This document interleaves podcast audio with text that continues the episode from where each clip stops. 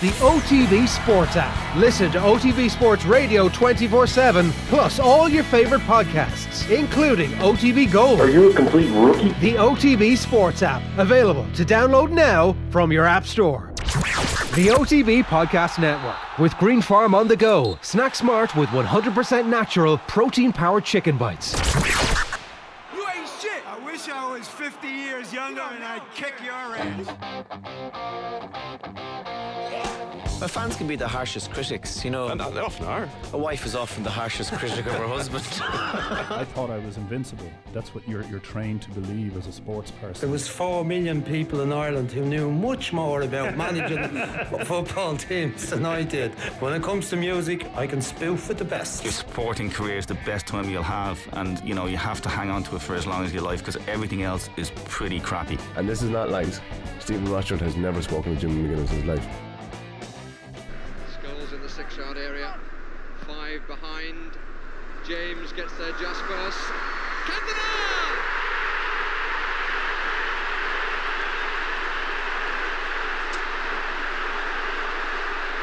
James didn't quite get there, punched down. But how he balanced his body to strike it truly through the crowd. Eric Cantona Mampert has gone forward with Stewart to the right, Lineker and Howells to the left. Is Gascoigne going crack? Is, you know. Oh, I say! Brilliant! That is schoolboy's own stuff. Oh, I bet even he can't believe it. Is there anything left from this man to surprise us? That was one of the finest free kicks that this stadium has ever seen. Seaman got his hands, couldn't hold. Spurs have the lead. Paul Gascoigne, the scorer. Lee, interesting. Very interesting. Oh, look at his face. Just look at his face. Well, you're welcome back to Off the Ball Saturday here on Newstalk. This is the Saturday panel. I just cannot wait for this. I'm like a kid in a sweet shop. Football commentators over the next hour. We're going to talk to three of the greats of sports broadcasting. Any of us who love football love a good commentator, the person who can paint the picture, say the right thing at the right time, that companion in the living room, the person who adds the color to match her excitement, that hand in glove feeling. And over the next hour, we're going to speak to three greats about this rare and brilliant talent of commentating. Delighted to be joined by George Hamilton, the veteran RTÉ television and radio commentator, the voice of the Republic of Ireland, the voice of the boys in green. Barry Davies, the former BBC commentator and veteran of World Cups and Olympic Games, so many of them. And John Champion, an ESPN commentator, ex BBC, ITV, uh, Premier League as well, and a really important voice in football transatlantic now, obviously with America. George, Barry, and John, good afternoon. Good afternoon to you, John. Good afternoon, John. Hope you're all well. I'm just, uh, I'm like, as I said, a kid in the sweet shop here. I'm, I'm so excited to talk to you about the, the beautiful game of football and the art of commentary. There's so many things we could talk about. So let's just get straight to it. George Hamilton, anybody listening out there, the skills to be a great commentator. What makes a great commentator in your view? I think uh, obviously you, you, need to have a passion for the sport that you're involved in. You need to want to be involved in it. And, and once you get involved in it, you need to bring to it some level of expertise. And I suppose there's a, a degree of, of, of uh, study involved in, in, getting to the point where you can impart your knowledge about the game that you're commentating upon. And then also there has to be something in you that, that wants to deliver the message in, in the commentary because it's a bit like playing the piano or it's a bit like being a stage actor. It has to be in you to come out. That's how I feel about it. And, and so I'm, I feel I'm blessed that I've been able to do this, that I've been able to to uh, to hone the skills of commentator and to become the commentator over all these years. That has given me so much pleasure, and it, it seems it brought some pleasure as well because it's it's something I think that, that, that that's just inside you, uh, and it and it comes out a bit, as I say, like a, a musician. And Barry, um, what do you think makes a great commentator? I think that was so beautifully put um, that I can't really add to it. I mean, clearly a, a love of the game, but I, I, mean, I always felt I was in a privileged position um, and that I got paid for a hobby. Um, and I loved the different variety that I was given. I know we're, we're football commentators here, but I was given so many opportunities by the BBC. Uh, and you, you get to appreciate different sports and the problems of them uh, to play for a start and to commentate on them. Uh, and it requires different things at different, uh, at different sports. But people used to say to me before I got to a match, uh, quite often, and I'm sure I did to the other guys, uh, who, what do you think is going to happen today? Do you think so and so is going to win? And I always said, I don't know. And that's what I've come to find out. And that was my, my policy of, of the game. I could, in the early days, I could tell you everything about it afterwards. Uh, as time went on, uh, I didn't remember quite so much. and John, for you, what makes a great commentator? Oh, all of the above. I think that uh, it's it's such a thrill to be to be on with with Barry and with George, two gentlemen who I've looked up at it, uh, uh, for, for many many years and uh, and tried in in some senses to to emulate. Um, I think it's a bit like a high wire act without a safety net. And if you fall off, the bump is not going to be that serious. But that that's how I would liken it. And I think that's the that's the thrill of it. That's where the adrenaline comes from. And, and I echo what Barry said about the glorious uncertainty of live sporting events unfolding in front of you. I think if you can react um, through emotion to what you're seeing, then you're halfway there. I think one of the main things for me in, in what makes a, a really good commentator is someone that doesn't get in the way of the enjoyment of the event. So someone that's not so self-important that they think that their words are actually going to uh, top what the 25 cameras around a football pitch or any other sporting event are, are giving the viewer at home because that's always going to be the dominant image and the dominant thing in their minds, I think. So it, it's someone who's sensitive enough to know their role, to know that that's you're not the reason that people are tuning in. Uh, you can augment the images, but you can never dominate or better them. So uh, I think that would be my my take on it, really. We see these um, amazing Clive Tyldesley uh, briefing notes and, and, notes on matches, guys. Uh, how did you prepare for a commentary? What goes into it during the week? How meticulous were you? And how did you mind your greatest gift, which is your voice? So, George, how did you prepare for a Republic of Ireland game or a game at a World Cup? I think it's a bit like uh, I, liken it to being when I was a student, and you're you're constantly on the on the lookout for for some more knowledge, and and it, it's it's not something that you kind of sit down and do. Right, I have a match tomorrow, so here we go with three hours of preparation. It's something hmm. that builds up over time, and and you amass the knowledge. And in these days of, of technology, uh, the laptop is a wonderful thing. My old boss, the late Joy Williams in Belfast, used to talk about my traveling library where I'd take books around with me, uh, reference books like the, the Rothmans uh, soccer yearbook. But uh, now with the, with the laptop, everything is in there and it is my traveling library. And it's also my resource for when I prepare for a match because I can go back to the notes I made for previous occasions. And with the Champions League just resuming, I was able, I'd done Leipzig already, I'd done Liverpool already. I was able to go back in there uh, uh, and, and refocus on, on the match in hand. But I suppose I'm not really answering your question. I'd say what, what I actually do. I just, I just, a bit, a bit like the, the snapper up of unconsidered trifles in Shakespeare's play Autolycus. You know, I, I take things in and I and I do my best to to put them into some kind of shape in my mind because I think one of the things about a commentator, and I'm sure the other guys would agree, is that you cannot script a commentary. You have to be able to react because if it's scripted, it sounds like it's been prepared weeks in advance. Whereas it, you're, if you're reacting spontaneously to what's going on, it has to come from within you. So I, I, try to soak up as much as I can on the way to a match. Of course, the facts are important too because there will be the 50th appearance of whoever it was, or it will be the 100th goal of whoever it was. So you want to be on top of that if it happens. But you don't want to be saying it. If he'd scored today, that would have been his 100th goal. So you have all this stuff ready to go. And then as the action unfolds, you bring it to the forefront. And I find myself during commentary, sometimes a thread will, will appear in my mind and, and it'll be like a worm. You know, it's there. I know this might happen and I've got it ready to go. And that would have been the, the nation holds its breath thing because I, I couldn't have scripted that the, the penalty in Genoa in 1990. And it just came to me in the moment. But it came to me because of all that I had done beforehand. And I, it, it was there ready to emerge at, at the right moment. So preparation uh, for me is about soaking up as much as I possibly can, uh, making sure I have the key facts in order, and then letting loose when the, when the whistle blows and the game starts. So Barry, when you said very interesting about Franny Lee, or when you said Schoolboy's own stuff about Gaza, was it completely off the cuff? I have never scripted any lines in commentary. I've had to, to script some introductions, usually for the benefit of the producer or the person sitting alongside me who is being asked to come in at a particular point and needs to hear me say a particular word to come in. Um, and I, have actually got slightly irritated by the fact that it seems to me that quite a lot now is, is open, that they open on a scripted basis and not looking at the pictures that they're being offered.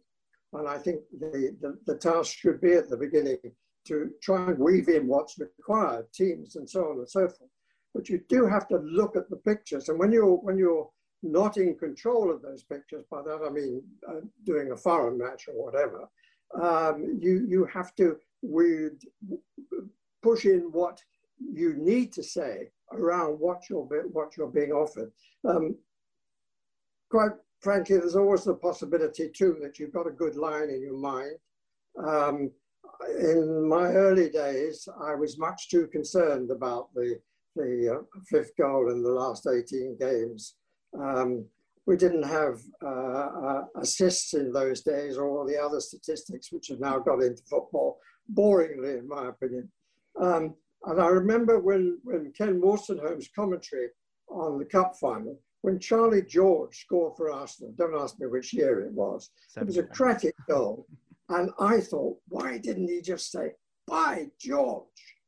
Um, and I remember that when I was doing a match between Real Madrid and Derby County. And Charlie George scored another magnificent goal. And I said something quite nebulous. And I realized 10 seconds later, ah, damn it, we missed it.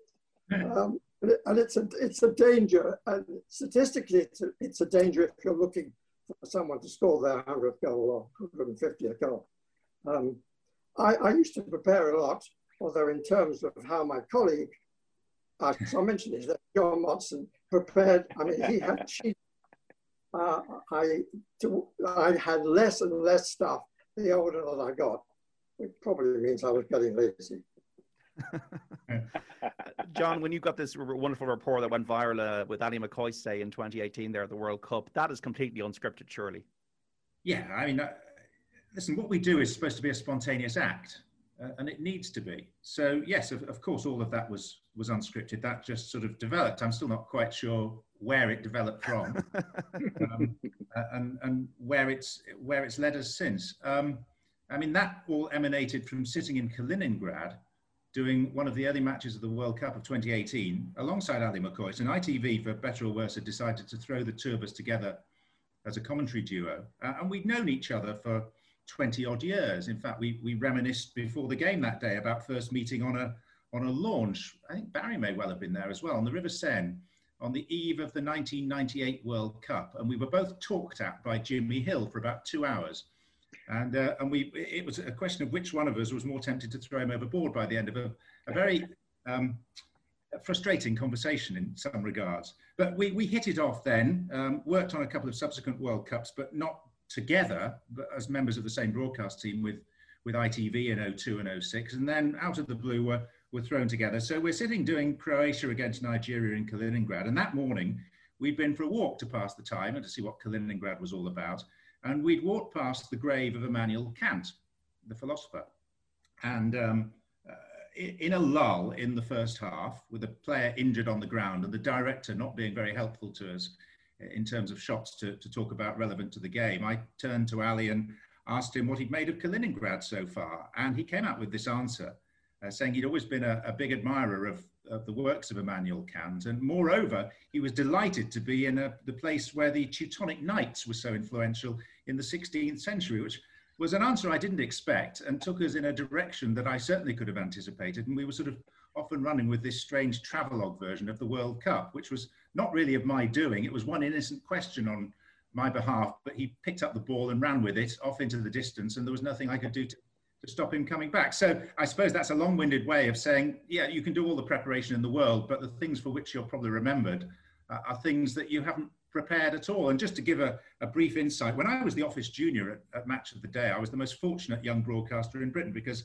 I had as role models Barry Davies and John Motson, two entirely different characters uh, who were both extremely generous, sparing Barry's blushes uh, um, at, at, the moment, with their with their time to me as a young broadcaster and their advice. And I was struck by the fact that Barry was just prepared to uh, to go to a game on a Saturday, um, and if I talked to him on a Wednesday or Thursday and, and said to him, you know, is anyone anyone making their 200th appearance for Derby County on Saturday? I don't. I'm not sure whether Barry would have researched that at that stage because I, I, don't think it was ever going to be a particularly important point in the game. Whereas if I asked John Motson what the inside leg measurement of Derby's reserve goalkeeper was, he could tell me and also give me 75 other facts that weren't going to make it into the commentary. So they were two entirely different approaches. I perhaps took a bit more from Barry than from John on, on that front. Um, so I, I, just think that, yes, you, you need to be prepared for something happening, uh, but I don't think statistics and, and hours buried in a book are going to bear much fruit, really. Yes, absolutely. I think assimilation is crucial, isn't it, guys, from what you're saying today? Um, when I just like look at your careers, I just think World Cups, Olympic Games, World Cups, so many World Cups. We're talking like double figures between the three of you, um, easily. Uh, what makes you smile when you think about all these amazing experiences you had uh, over so many years uh, going to see football on a global stage, George? I presume you got to start with Italia 90. Well, uh, Italia 90, what was that? 80, 78, 82, 80, that was my fourth World Cup. I have RTE to thank for sending me to Argentina in 1978, which was the beginning of it all, really, for me. It blossomed. And I had been working in Belfast for the BBC regionally. Uh, and I got this opportunity because they were stuck for a fourth commentator to send to Argentina. And when I came back, they offered me a job, and that, that was it. And that was how my RTE career started. And what, what makes me smile is how lucky I was to get that gig because that gig was six matches in Mendoza, which nobody had ever heard of at the time, but now everybody knows is the home of Argentine wine. And I flew with a guy called uh, Maurice Reedy, with no co-commentator at the time, and we did those six games. And who did the six games involve? Well, they involved Brazil, they involved the Netherlands, and they involved also Scotland. And I got to do that amazing goal that Archie Gemmill scored when he slalomed through the Dutch defence. And I got to do Brazil. And th- this is the boy from Belfast, his first World Cup. And, and that, that, that, you know, topped it all because I, I could never have imagined being somewhere like that.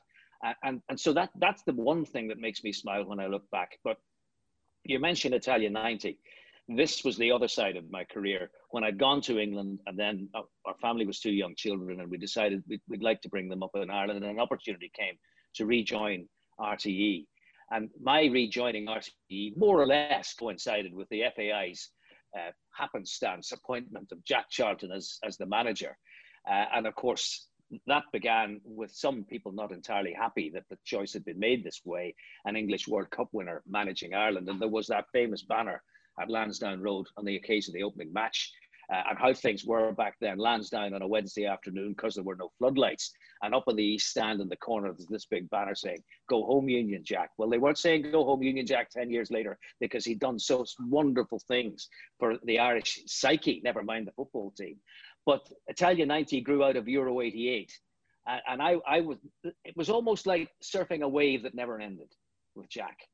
And, and, and that, of course, is uppermost in my mind now when I think back of, of all the highlights of, of all the things that, that I did. It was Italia 90, Republic of Ireland's first World Cup, Republic of Ireland in the quarterfinals. Uh, who could have imagined it? Who could have written that script? And it was just the best of times. What did you make, uh, Barry, of Jack's team? Because we kind of came out of nowhere. We've been unlucky, maybe, for to not to qualify for the '82 World Cup, but there we are uh, at World Cup 90. I remember you commentated on the Dutch game in 94 as well. What did you make of the Irish uh, uh explosion across the, uh, the football landscape globally, Barry? Uh, like George, I was a huge fan of Jack Charlton. He was a wonderful, wonderful person to be with. Uh, told it like it was. I didn't pull back on anything. If he was willing to make a criticism, did so. Um, I, I, was present in New York on the, the night that uh, uh, Ireland had beaten Italy. But uh, yeah, I mean, that was quite the most wonderful occasion. And to stroll around New York City that night, to go from the Irish part to the Italian part, I mean, Ireland know how to enjoy themselves. The Irish have always done that. Uh, and that's, that's among many good memories for me. But but I have to go back. I got to see North Korea beat Italy because I was working for ITV. And we're talking about 1966. And if that World Cup had not been in England, and ITV, who were very much the new boys on the block, hadn't suddenly had to find four commentators, I would never have done the job that I've done. I would never have had the opportunity. If it had been in France or somewhere like that, they certainly wouldn't have paid money to send me out there. But they did pay money. John Bromley, bless him, he wanted me to go up uh, to the northeast two days before the tournament started. Um, and bumptious kid that I was, I said to him, if you were going to send me out there for a week before, I'm not doing it. Uh, I mean, nobody knew bloody hell where, where, where North Korea was. Um, and, and since then, and the, last, the last World Cup I did, when there were, there were three teams that were very difficult to, to, to, to spot, I had matches with all three of them and, and traveled back and forward between the two countries. And John, for you, of all, all, those World Cups, you were went to your first one in 1990. You were quite young at the time, and uh, you, 25, I think, when I did my first one, which was for radio for BBC Radio, and I went to the well. host more than anything else. So yeah. I'd only I'd only been with national radio about six months. So I was fresh out of local radio in Yorkshire, uh, and I was given the, the, the job of going and hosting the coverage from from Rome. So that was eye opening. It was wonderful. Um, it was one of those formative experiences, and I, I, didn't think it would be the, the first of quite so many. But you know, I'm up to I can't compete with these two gentlemen. I'm up to eight and counting in terms of, of World Cups. Um, I, I, think of the various experiences uh, that, that that competition in particular has has thrown up. Um, I mean, great games, great moments, defining moments unfolding in front of you. But it tends to be the, the, the, wider experience of what it's like to go to those World Cups that sticks with me. I mean, you talked to me about 2018 in Russia with Ally McCoist. I also remember touring um, Korea and Japan in 2002 with the late Graham Taylor as my co-commentator for ITV, who was the most wonderful company, very generous man. But we spent most of the tournament not so much looking forward to the games we were going to do as desperately trying to contact players through dubious agents that he was trying to sign as manager of Aston Villa. So um, that was the, the main theme of that World Cup, really. And, and, different stories like that have emerged at different times in my career. I remember that the, the biggest sea change was doing 2014 for the Americans. That was the first thing I'd done for an American broadcaster for ESPN. And they, they offered me the chance to go and, and commentate for them. Um, and uh, it was when I arrived at the, the, host set, which all broadcasters like to have for major tournaments, and they like to have spectacular backdrops. So maybe Red Square for the, the Russian World Cup for, for the BBC and ITV. But ESPN had decided that Copacabana Beach was the place to be. And whereas the BBC or ITV would send a couple of producers two or three months in advance, perhaps, perhaps a little more, and secure a, a place where a porter cabin like set could go, ESPN had gone out there two years before and bought the local yacht club for $13 million. Um, and it was only then that I realized the scale of the operation that I was I was working for. So that that was quite eye-opening as well. So that, that's a rather roundabout way of talking about World Cup experiences. To me, it's yes, matches remain in my mind, but it's the wider experience of what each country has been like as a host nation, and therefore what the experience was in a, in a, in a wider sense. Okay, guys, we got to take a break. We'll be back with more of our football commentary panel with George Hamilton, Barry Davies, and John Champion after this. And it's now Romania's second substitute, Daniel Timofte, Dinamo Bucharest, midfield player, to step forward. The sequence now is that if he should miss this, and Ireland's last penalty taker should score, then the match of the progress are Ireland's. Timofte against Bonner.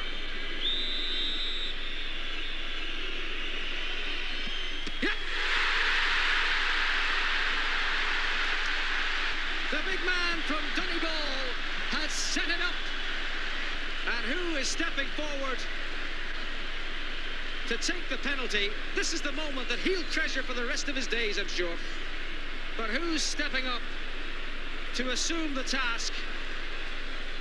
David O'Leary of Arsenal. In his 52nd international appearance, David O'Leary is entrusted with the responsibility of taking the penalty that could send Ireland into the quarter-finals of the World Cup. This kick can decide it all.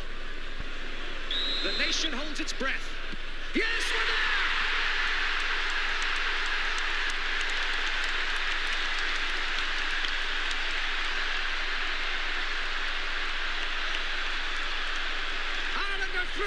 To the quarter-finals of the World Cup. Well, you're welcome back to Off the Ball Saturday here on Newstalk. John Duncan with you through to five. The Saturday panel is dedicated this week to football commentators. We're delighted to be in the company of three broadcasting legends today. George Hamilton, veteran RTÉ television and radio commentator, the voice of the Republic of Ireland. Barry Davies, the former BBC commentator, veteran of World Cups, Olympic Games, and ESPN commentator, and ex BBC, ITV, and Premier League voice, John Champion. Uh, before the break, there, guys, we were speaking about the World Cups and great experiences. The best game you've ever seen football wise on a pitch? George Hamilton, what's the best game you've ever seen?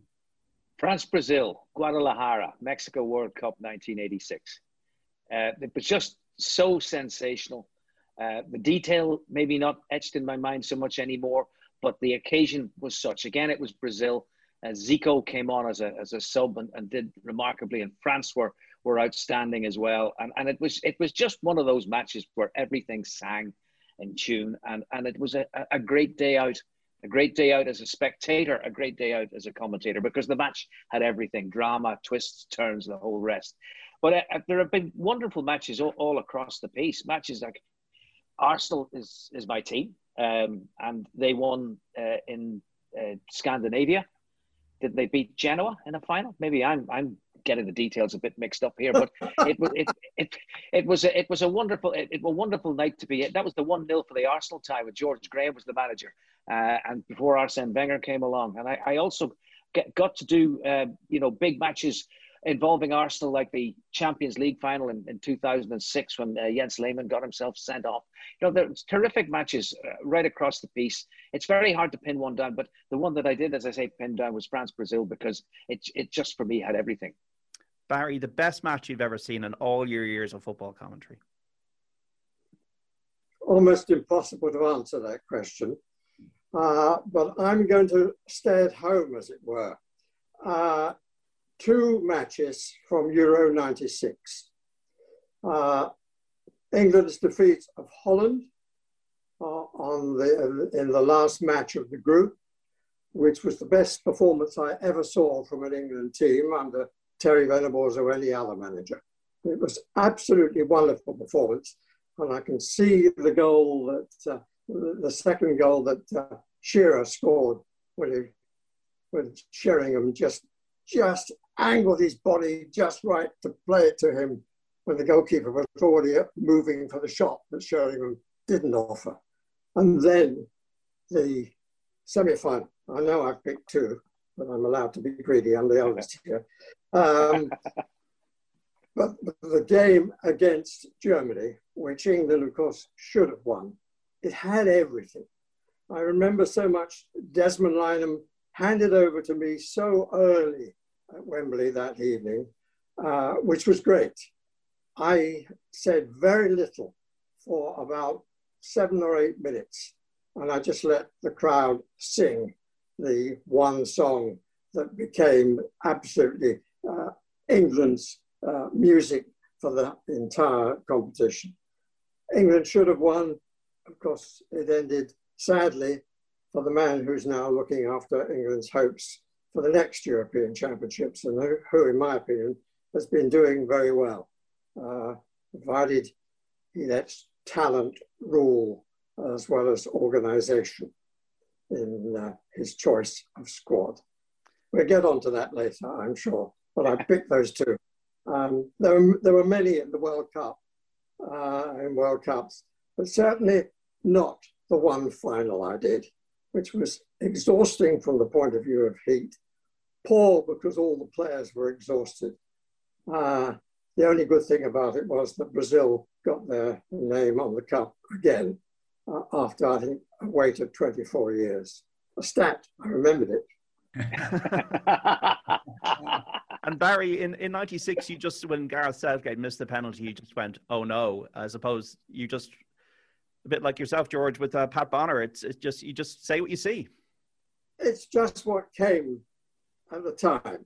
Uh, I mean, the, the that uh, penalty competition where the penalties were actually, uh, until the miss, were superbly well taken. Um, and it was just, oh no, it's gone again. Uh, and what I said, I suspect was said with a few adjectives in between by anybody watching it on television with England in, in their hearts, uh, because we knew it was gone. Germans don't miss in penalties, particularly if it's for the winning goal. Absolutely, yeah. And John, the best match you've ever seen in all your years of commentary? Well, there's always a pressure to cite a World Cup match, I think, as, as Barry alluded to, because people expect that the prime competition in the world will produce the best games or the most memorable games. So I suppose ultimately my answer will be a, a World Cup match, but I, I, would give honourable mention to a couple of European games, second legs of ties that I've been fortunate enough to be at the microphone for, where a, a British team has, on aggregate, needed four goals to win, having been beaten in the first leg and then going behind in the second. So I, I very much um, fondly remember a, a UEFA Cup semi-final at Middlesbrough where they needed four goals to beat Steaua Bucharest, and they got them with the last one in the last minute by an Italian called Massimo Maccarone. And then the same thing happened a couple of seasons later. The UEFA Cup had become the Europa League. And I remember turning up at Craven Cottage one night to watch Fulham play Juventus, um, a, a fixture that I never ever thought would come to pass. Why would Fulham ever play Juventus? But the vagaries of the Europa League threw them together. And Fulham had got thumped in Turin and then conceded the first goal and needed to score four. And they did it at Craven Cottage. Uh, and Clint Dempsey scored a most remarkable chipped goal to seal the deal. Um, so those would be two that I would always look back on. There have been some wonderful FA Cup ties over the years. I think one of the beauties of the FA Cup is that you're privileged to be a visitor on what, in many cases, for the smaller clubs, is the, the biggest day in their history when they write their own history. So that's always been a great thrill. But inevitably, I come back to the World Cup and I'd give two games that I mentioned. Um, the Dutch destruction of Spain, World Cup 2014, Van Persie's horizontal header, that, that sticks in the mind. Um, and ultimately, a game that I only did for highlights for the BBC back in 1998. Brian Moore was doing it live for ITV, England and Argentina. Um, just because so much happened in that game. I don't need to go through what happened because it's all folklore now, but Beckham and Owen and the penalties and everything else. Um, so much in 120 minutes plus a, a spot kick shootout. Uh, you were also at the infamous Cantona kick game in Selhurst mm. Park uh, in 1995, John.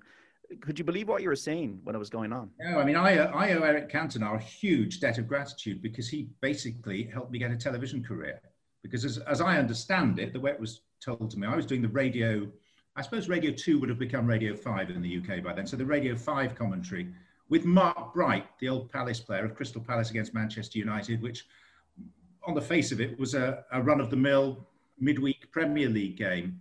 Um, and, suddenly this incident, um, Cantona, I mean, ba- Barry and George would be well aware of Cantona's days when he would brood through a game and you know that something was was going to happen. And this was one of those nights. Um, and eventually uh, he snapped and the referee sent him off for a challenge, I think, on Richard Shaw of Crystal Palace. And as he walked down the touchline, um, I was I was talking and we were reflecting about the fact that he'd been sent off. And then suddenly we just saw him take off and leap two-footed into the crowd and land his studs in the in the chest of a, a spectator. And at that point, as again my eminent colleagues here have said, I think instinct, emotion, um, the the enormity of what happens dictates what you say and what you don't say. And so I I, I couldn't really tell you to this day what what I said, um, but whatever it was struck a chord with Jonathan Martin, who was the the long-serving head of sport at the BBC, who I'm led to leave, believe was watching in his or listening in his bath that night to the commentary, and they were looking for someone to to come in numerically to replace John Motson. Certainly not man for man, but I think John was going to have a, a bit of a break from broadcasting. Um, and uh, off the back of that, I got the I got the gig. Uh, my my main memory of that night is nothing that I said, but just the contribution of Mark Bright as the co-commentator, who only came up with three words to sum up the moment, which were, "Oh my God!" that, that, probably was all that was required. So yes, Eric Cantona has been um, has been influential in my career and also helped me get my very briefly also helped me get my move to America because to, to work over here you have to jump all sorts of hurdles in terms of your eligibility and suitability for employment and they employ high-powered lawyers to get you the required visa to work in America which includes having testimonials from famous people on whom you've commentated. So when I signed my contract over here, before I could do so, this 85 year old employment lawyer, Elizabeth Leet of New York City, was deputed to, to get my visa for me. So somehow she tracked down Michael Owen and various other people, David Beckham, and spoke to them and got them to write letters of recommendation. But her biggest achievement was ringing Eric Cantona on a film set in the south of France to ask if he would write a letter of support off the back of the fact that I'd commentated on, on him. Brilliant story, That's John. astonishing. Astonishing. That's a great story. Yeah. yeah. Barry, were you were you at the game at Sheffield Wednesday, or am I mixing our uh, co-commentary, so to speak, when Paolo Di Canio pushed over the referee? Yes, I was. Yeah, because I, I thought I thought you were there that day because I, I I did that game. We were doing live matches in the uh, first division at that time, and I had it in my head that that you had been at that game as well as, as me, because there's a, another great story that you tell that I tell about you, uh, which uh, involved a game at West Ham when Di Canio was playing, and he came in for the post-match interview, and uh, his collar on his coat was slightly askew. Uh, and I suggested to him that he might like to check his collar before doing the interview. And there was a loud guffaw from behind me, and it was you at the thought of an Irishman telling an Italian how to dress. Great memory. That's um, wonderful. There are also, like, we do so many matches over so many years, there unfortunately tragedies happen. Um, and and there is sadness uh, with the game as well. Barry, you were in Heysel when uh, 39 people lost their lives. Um, the Juventus Liverpool match in, in 1985. It was uh, when something like that is unfolding. Do you know what's going on, or, or do you have to just wing it? Uh, what was the situation back then, if you can recall? Well, I mean, basically, I went to to commentate on what was expected to be a really good match. It was the best two teams in Europe reaching the final. Um, and I found myself having to describe a tragedy. Uh, it was complicated in the extreme in television terms by the fact that Jimmy Hill was on the um, Terry Wogan show, and they were laughing, doing all sorts of things. Um, and John Shrewsbury, who was my producer, was trying to tell them this is dangerous. He, he actually said people will get killed here in our discussions. Um, and Jimmy had to turn from the program into the presenter of the football program. I tried four or five times to script an opening, and the pieces of paper remained at my feet. And I just opened my mouth and described what I'd seen and what I thought. Um, and they kept coming backwards and forwards. They had uh, uh, pieces from the from the news, um, uh, inter, interwoven with coming live. Um, it was a horrendous thing. Um, and sadly, one of the one of the remarks that, that, that I made wasn't understood uh, by the government at the time, particularly the leader of the government at the time, who basically had seen the problems that have been building up uh, as uh, connected to the miners' strike. Um, and there was one point when I made the observation that fortunately they'd been able to, people running away had managed to get onto the pitch and they saved themselves as a result of that.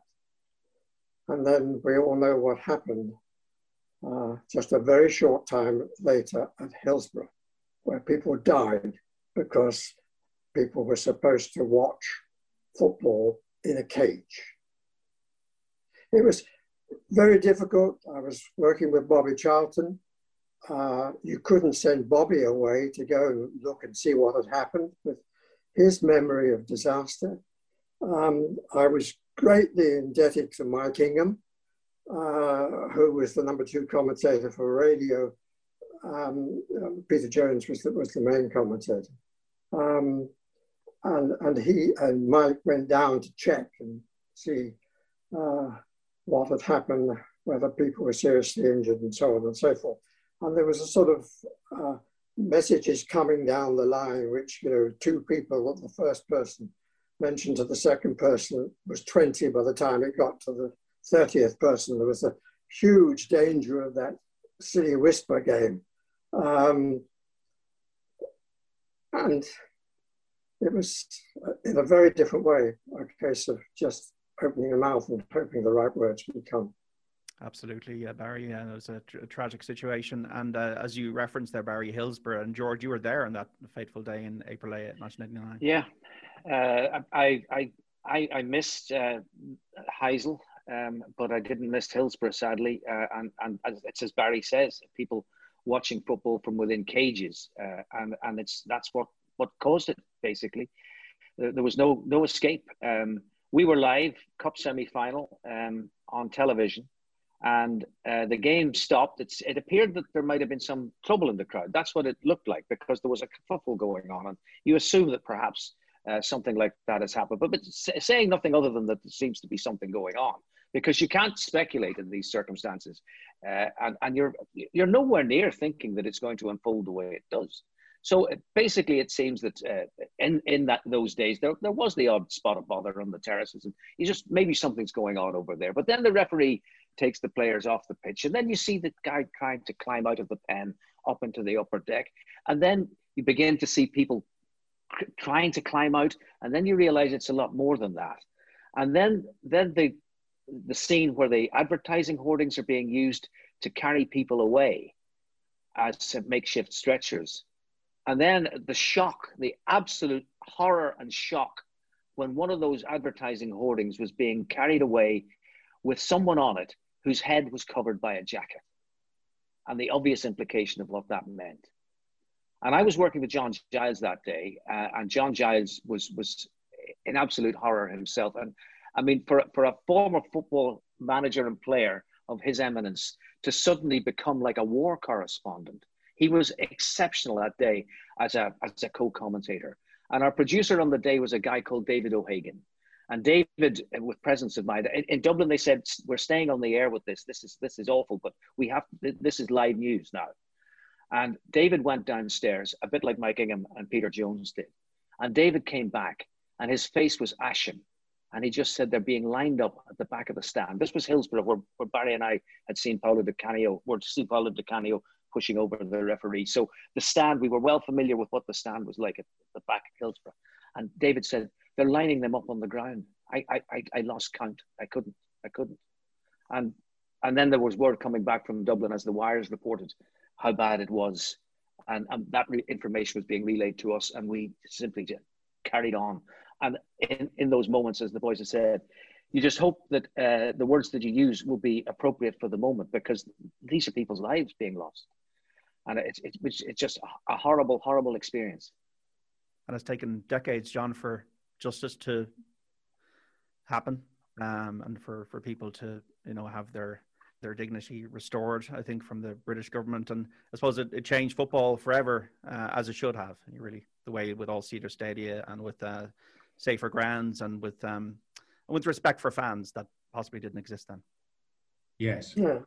I think it, it, it but it took I mean, that, that, the response from government in the end um, probably led us to a, to a safer situation. But as, as Barry and George have said, the, the sort of the, the initial response caused even more problems than had been there before and caused, caused tragedy. Um, and of course, on the, the, the, on the, on the, the Hillsborough side of things, um, my, my heart goes out to those many relatives and friends of the, the, of the Liverpool supporters who died, who had to wait 20 plus years for what they perceived to be justice to be to be meted out. So effectively, the, these things took place a generation ago, and it's taken a generation for for some of the implications to play out. Yeah, that's uh, it's it's still uh, like a. I remember watching as a child. It's it's, it's a harrowing a harrowing situation. Thirty two years on, like it's like I'll never forget it. And the fact you were there, George, as well. Like it's just yeah, it doesn't uh, bear thinking about at times, Sam. But um, thankfully, justice was served and, and acknowledged the, the, the, the 96 people that lost their lives and unlawfully killed at, at Hillsborough. Um, just uh, to move on a bit, um, Barry, you were uh, at the 1986 World Cup and Maradona uh, scored those two goals against England. One of them uh, was was obviously you know very controversial, the hand of God. It was cheating, but the second one was was absolutely incredible. Uh, when you see Maradona on the pitch, uh, what did you see when you saw this this late great figure that maybe people on the television screen would not have seen? Well, of course, I knew of his uh, of his reputation. Um, I think he would. I, I, have this debate in my mind whether he or Pele was the greatest player that I ever saw. Um, I never commentated on Pele. Um, uh, and Johan Cruyff were coming in third place just for the thought, and George Best there too. I, I have memories of, of that match, probably my worst piece of commentary, which was followed by one that people have been very kind about afterwards. But I mean, his, his ability was quite extraordinary. There wasn't anything he could do. Um, he didn't get up high enough to get his head to the ball, that's for sure, on the first goal. And I stupidly tried when I didn't know what had happened. Uh, and it's, it's, one of the lessons that I've always uh, been conscious of, but on this particular occasion, didn't, didn't play it by my own rules. If you don't know, shut up, don't say anything. And I was looking to find out why the goal, of what England were complaining about. And I suggested that, that it might have been offside. It was very brief. And then I realized, for goodness sake, it was a mistake by the defender that played the ball too uh, into the air in front of uh, um, Shilton and, and, Maradona. And then, of course, came the, the other goal, and he almost repeated it subsequently against Belgium. Um, but the, the, the words were important to me. I mean, I, have said, I'm like John and, and George, we open our mouths and hope try to get the right thing, get an idea, and so on and so forth. Uh, and people afterwards said that I said it was sheer football genius. And I said, no, I didn't. I said it was pure football genius because the contrast between the two, the two moments. I mean, in one, he was absolutely a cheat, and the next moment, he was absolutely world class at the highest possible level. Um, Unfortunately, when I went to the World Cup uh, in America, I was due to do the game, uh, which he didn't come and play in, and I did the game. I can't remember where it, where it was at the time, but uh, um, he had decided to uh, take a few drugs and was kicked out, and we never saw his life again. And I don't think we have, although we might argue that with Messi and a few others now, and one or two among the youngsters in the English squad at the moment, if I can throw in a different line. And it's it's toss up between Pele and Maradona for you. Who's the best you've ever seen, Barry? Yes. Um, well, I, I, I, can't really divide them. Um, I'm influenced slightly because I, I commentated on them. I commentated on a lot of Mr. Cruyff too liked him very much as a, as a guy. Um, uh, his his style uh, on the pitch and off. He, he, could sometimes upset people, but I, I was he, I would say he was the best European player. Um, I was able to interview him at length for, for a program that the BBC did, as indeed I was able to interview George Best, who uh, was just the, I mean, he was nutty at times and lived his life um, in the way that he wanted to. I, I, think they would be the top four of my, my players. And John, the best you've ever seen? Um, I, I, saw the very tail end of Maradona, like Barry at the 94 World Cup. And I remember the, that image of a, a drug fueled Maradona staring down the barrel of a, of a camera with those demonic eyes.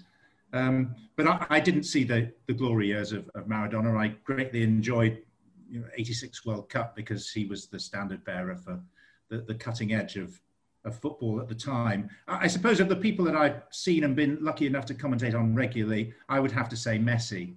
Uh, I mean, there's always a debate, isn't there?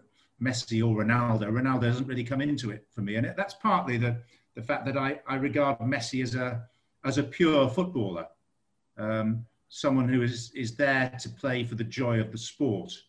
Um, whereas I, I, just and probably wrongly I, I rail against those who um, tend to become show ponies, and I think maybe Ronaldo has, has crossed that line rather too often for for my liking. So, so Messi would be the man for me. But when I look back at the archive, I think there's a there's a new film um, coming out on Netflix about Pele next week, and the archive of stuff of, of, Pele is just magnificent. But it is wrapped up in the the coverage of that era, and you can't be quite as forensic in in looking at, at what he was was doing. We don't have the same number of angles, but you don't need too many angles to see that he was clearly a genius on a football pitch. So, whereas I grew up as a kid and everyone told me that Pele was the best, he may well have been the best, but I couldn't verify that myself. So Messi for me in my lifetime. And George Hamilton, your best ever player? Well, I would mention George Best, wouldn't I? Uh, as he, he he grew up in the same part of Belfast as me, and he wasn't that much older, and he was the he was very much uh, the the idol of, of anybody who followed football at, at that time when he went to Manchester United as a teenager, and and when, then when he developed into what he developed into. But of course, several things counted against him, not least his lifestyle. There wasn't a bad bone in his body, but he just didn't know how to how to be a professional footballer. Basically, he wanted to be a hedonist. It seemed, and, and the football was all part of that because he enjoyed playing and he could play so well. And yes, and I went to Windsor Park on the Saturday afternoons that Northern Ireland had a home game in October in the old uh, championship, and would see England one year and Scotland another year, and George Best mesmerising the opposition. And so, of course, he was a, a boyhood hero. Uh, but but as as John has alluded to there, when, when you think of, of the real greats, like they have to bring more to it than a than a, a, truncated career. They have to have been there all the time. Best absented himself from football for too long, and and so that for me takes him out of the top echelon and leaves us with the names we've mentioned. And I think John's point is absolutely and perfectly made that while Ronaldo uh, is so effective and efficient uh, and a goal scoring machine, Messi is a footballer and back to Barry's word, pure. It's the football. It's the it's what he brings to it. Uh, and small men are like that, I think, on a football pitch. Think Messi, think Maradona. You know, they can't compete uh, in the physical sense uh, with with the big lads, the big uh, chunky centre halves. They can show us what what football is really about. And so so I'm with John Champion. I'm going to go for Messi. The characters you've met all through those decades, lads, the the the icons of the game. Um, I'm just thinking. I have to just uh, ask you, Barry, about Brian Clough. Like, what was the enigma of Clough like? Face to face interviewing him, talking to him. Was he the the the, the person that made a, a big impact, or were there other people in the game that you you really kind of enjoyed as characters and somebody that you would encounter on a day to day basis or week to week basis, as I should say, with football? If you walked into the Baseball Ground when Brian Clough was the manager there, didn't matter what day of the week it was, there was just a special feeling. Cloughie was a, an extraordinary character. Um, I once said to him, if I could play at the right standard, Brian, I would play for you to my best for two reasons. Either because I wanted you to pick me and think I was good, or to prove you wrong. And I said, that is your basis that you approach players.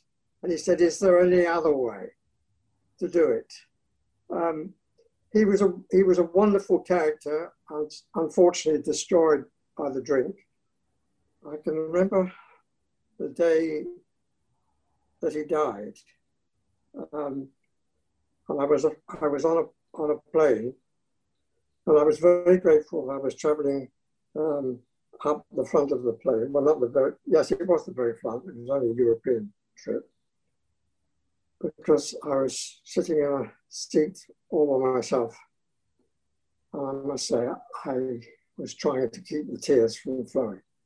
I really had a great relationship with, with, with Brian, even though he could tell me off uh, quite often. I mean, one I can remember one day going to a match where um, I was waiting down in the, in the, tunnel, waiting for the teams and so on and so forth, as we all had to do. And he said, "Oh, all these people in the way, so on and so forth, and so on and so forth. Get, get them out of here." And you know, he knew I was there, and we all ignored him. Um, another time, he came down. How are you? He said, "Want a cup of tea? Come in the dressing room." Came in the dressing room. He said, "Emma, make me a cup of tea." And this was about 10 or 15 minutes before the match started. You never knew where you were going to be. And that was delightful. When they won the cup for the first time, the European Cup, um, it was a wonderful cross uh, from, oh God, onto the head of, of Francis. Yeah. Um, and I said in commentary, because I'd said, why isn't he taking, why isn't he taking his man on, on Robertson? Why isn't he taking him on the outside. Why does he keep coming inside? And when he did this, he went outside and hit a beautiful cross. And I said in commentary, that's what I wanted him to do. And Cloughie would, would meet me sometimes saying, that's what I wanted him to do. Are you a manager? Are you a coach? Um, I felt a bit guilty, but it was. I mean, sometimes I did chance my arm. And, and so I know that George and, and, and, and John have. If you, if you see a particular point, the way commentary has gone now with, with, with the expert, and sometimes two experts, there's a slight tendency in some areas not to allow the commentator to have an opinion.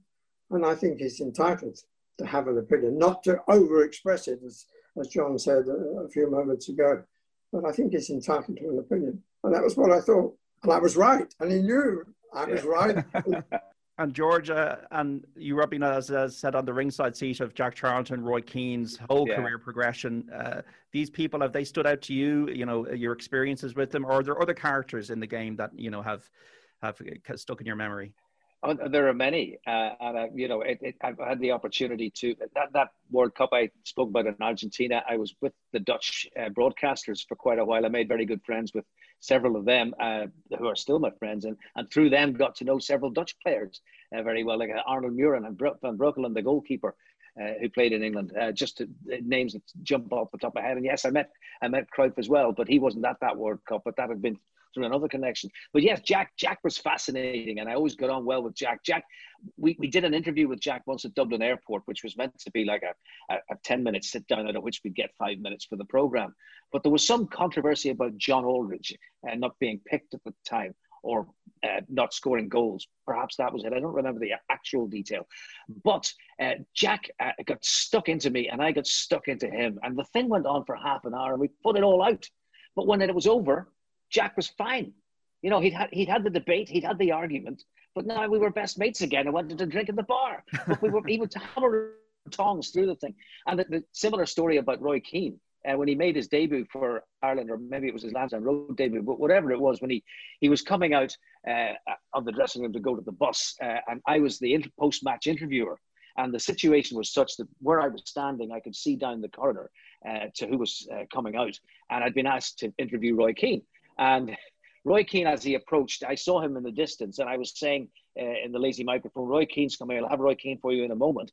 And in that moment, Roy Keane had arrived beside me, and he said, "No, you won't," and he walked right past me. so that was my first introduction to Roy Keane. Uh, but we, we have spoken since. Good to hear. Uh, John, you were great uh, friends with Bobby Robson. Um, he's somebody I think you you had a lot of esteem for, obviously, as so many people have. And was he one of the the great uh, people that inspired you as a, as a character in the game, or was just a, football legend, really? Um, he was lovely. He he was great. I mean, all of us are, are fortunate enough to have as part of our job description forging relationships of some sort with these chaps. Um, and they, they're a mixed bag of characters. But Bobby was lovely because he was so warm uh, and so genuine. Um, whenever I rang him up, he, his first question would always be, "How's the family?" And he'd want to know how the children were doing at school and, and this sort of, business. I was actually in his office by chance, only because I did a game at St James's Park with David Pleat. And David and Bobby were particularly close. And so we were invited in for a drink in his office afterwards.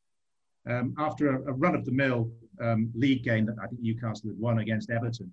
and the phone rang, and Bobby asked for quiet in the office, and it was the FA ringing in to ask him to return as England manager for the, the second time. Within 10 minutes of the final whistle of this this game having finished, I think Kevin Keegan had, had, walked away from the job, and they were looking for someone as a as a stopgap. So although it didn't happen in the end, I suppose we were in a, a little bit of, of history there.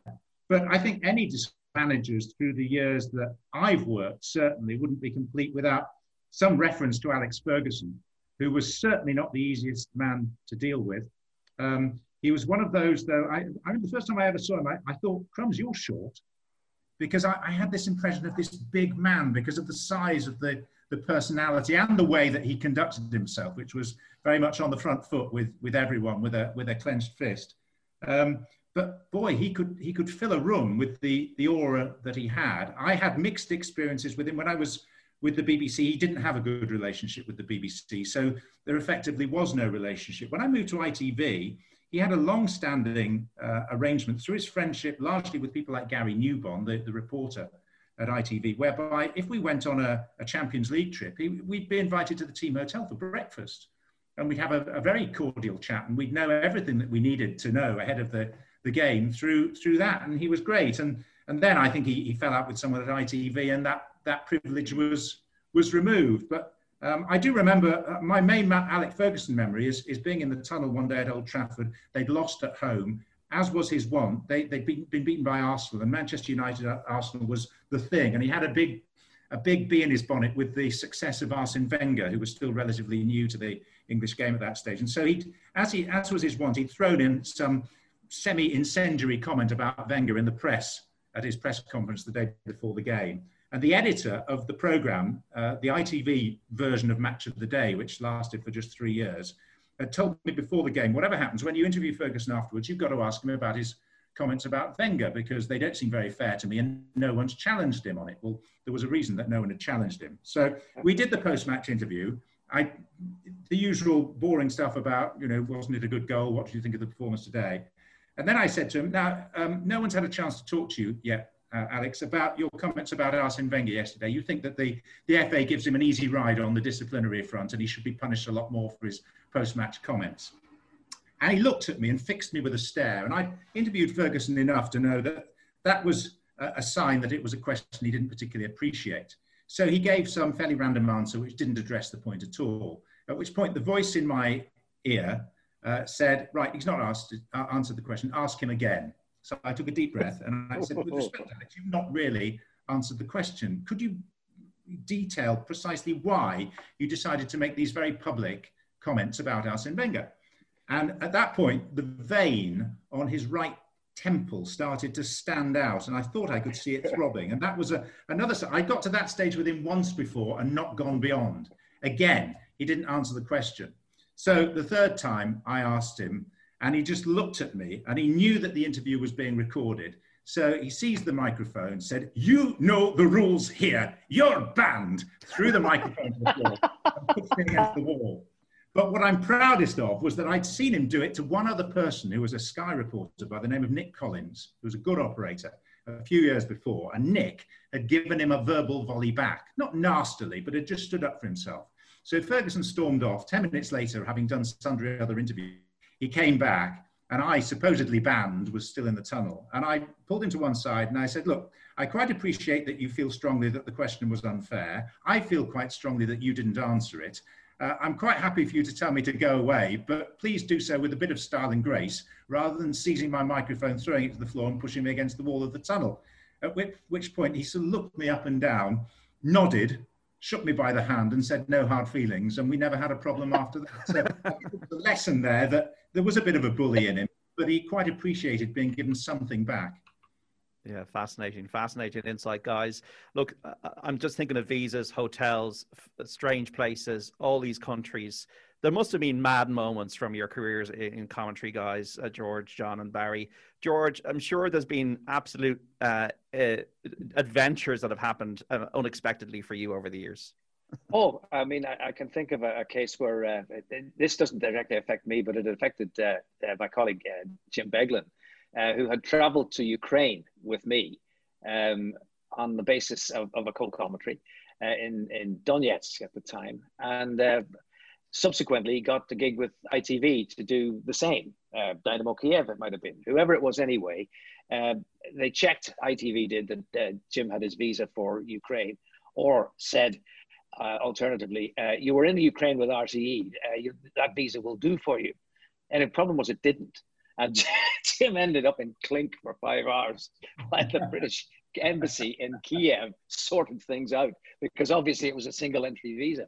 But it, it, that that kind of thing it, can pose problems, and when you're in places where perhaps you uh, you are your presence isn't particularly appreciated. We think of uh, the playoff in Iran uh, for the World Cup, uh, Mick McCarthy's team going to uh, Japan and South Korea, and uh, we were in Iran with the team, and we were there obviously a couple of days beforehand, so we had time to go out and, and do a little travelogue on on Tehran. So we went off with our um, cameraman and sound recordist, as it would have been at the time, and myself and producers, so the four of us. And uh, we went up to the local, I don't know if it's a souk in Iran or what it is, but the local market bazaar uh, to, to kind of just paint a, paint a picture for television of what life is like. Anyway, we hadn't uh, clearly got uh, the full permission that we required to do this because uh, very soon it became apparent that we were being pursued by uh, some of the local constabulary. But as I was doing a stand up on the street with a few passers by, they then became aware of what was going on.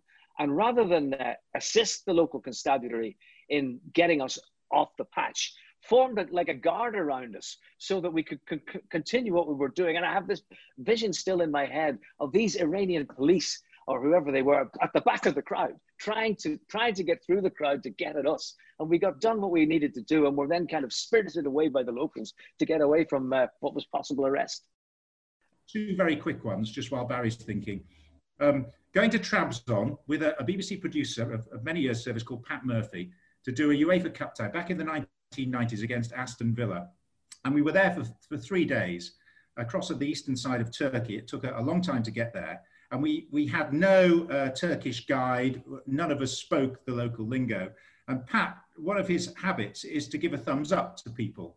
And it was only after three days of people threatening to, hit, to hit him that we discovered that the thumbs up is the same as putting two fingers up to the local. um, uh, Barry, I don't know if you've thought of anything, and it's fine if you haven't. But just to finish up, guys, and it's been an amazing chat and such great insight. Barry, um, any advice to uh, any maybe a person listening who would, would, aspire to be involved in broadcasting or commentary uh, that you want, you might want to lend them? I've got a standard answer when, when kids come up and ask.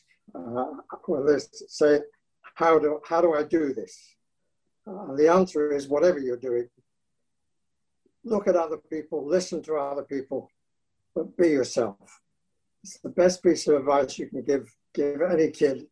And there might be, you know, I remember a, young producer at the BBC, uh, something from, a, from, a, match that, that uh, uh, had turned out that, that I, I, made a mistake, uh, which I did quite often. Um, I, I, and I said, why didn't you tell me? Why didn't you come on and, and, and, and say? I said, well, we can't tell you and, and John how what to do, how to do it? I said, Of course you can. You might have discovered something or told me something that would have made me a better commentator.